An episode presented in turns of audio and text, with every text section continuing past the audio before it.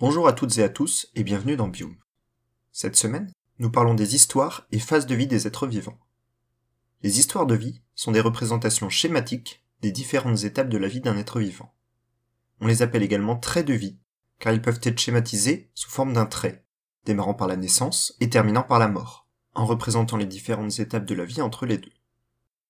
On les nommait et représentait avant cycle de vie, mais un être vivant ne ressuscitant pas après la mort, les traits de vie sont nettement plus pertinents que des cycles qui se répètent.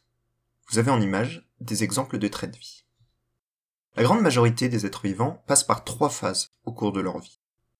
La première phase est la phase juvénile, correspondant au temps avant la maturité sexuelle de l'organisme.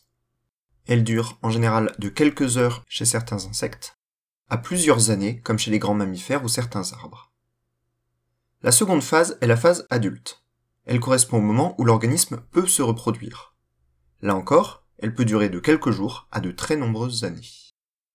Enfin, la dernière phase est la phase de sénescence. C'est lorsque la reproduction est terminée et n'est plus possible pour l'organisme. Sa durée est là encore très variable selon l'espèce. Chez les végétaux, on peut déterminer trois grandes phases spécifiques, recoupant un petit peu les phases de vie dont on vient de parler. On parle de phase végétative, quand le végétal se développe, croît en longueur comme en largeur et développe ses feuilles. On parle de phase reproductive, au moment de la reproduction, vous vous en doutiez. Et enfin, il existe parfois une phase de dormance. L'hiver, dans nos régions, lorsqu'il fait trop froid, l'activité du végétal est arrêtée, partiellement ou totalement. C'est notamment le cas des végétaux perdant leurs feuilles l'hiver. On a d'ailleurs déterminé trois grands groupes de végétaux selon leur histoire de vie. Les végétaux dits annuels vivent moins d'une année et ont une période végétative, une période reproductive, puis meurent en laissant la future génération croître l'année suivante. Les végétaux bisannuels vivent sur deux années.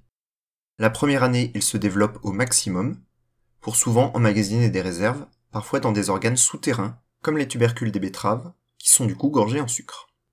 Puis ils entrent en phase de dormance, et enfin réalisent leur reproduction la deuxième année, après une deuxième phase végétative, et avant de mourir. Enfin, les végétaux pluriannuels, appelés vivaces également, vivent sur plus de deux ans. Lorsqu'ils peuvent faire plus d'une seule reproduction, les phases en général se suivent et se répètent tous les ans durant la phase adulte. Une phase de dormance l'hiver, une phase végétative de développement et une phase reproductive, souvent au printemps-été.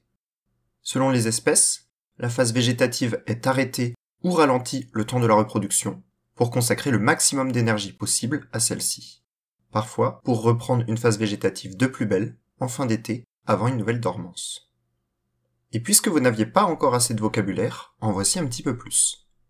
Un être vivant, végétal ou non, est dit sémélpare lorsqu'il est capable de faire une seule reproduction au cours de sa vie, et itéropare lorsqu'il peut faire plusieurs phases de reproduction. Saviez-vous d'ailleurs que des végétaux pluriannuels peuvent être sémélpares C'est le cas de l'agave, qui vit une quinzaine d'années et ne fit qu'une seule reproduction, la dernière année de sa vie, avant de mourir. C'est terminé pour l'épisode de cette semaine. Nous continuerons la semaine prochaine dans les histoires de vie, en développant plus en détail la dormance des êtres vivants, chez les végétaux comme chez les animaux. Bonne fin de semaine, et à bientôt dans Biome.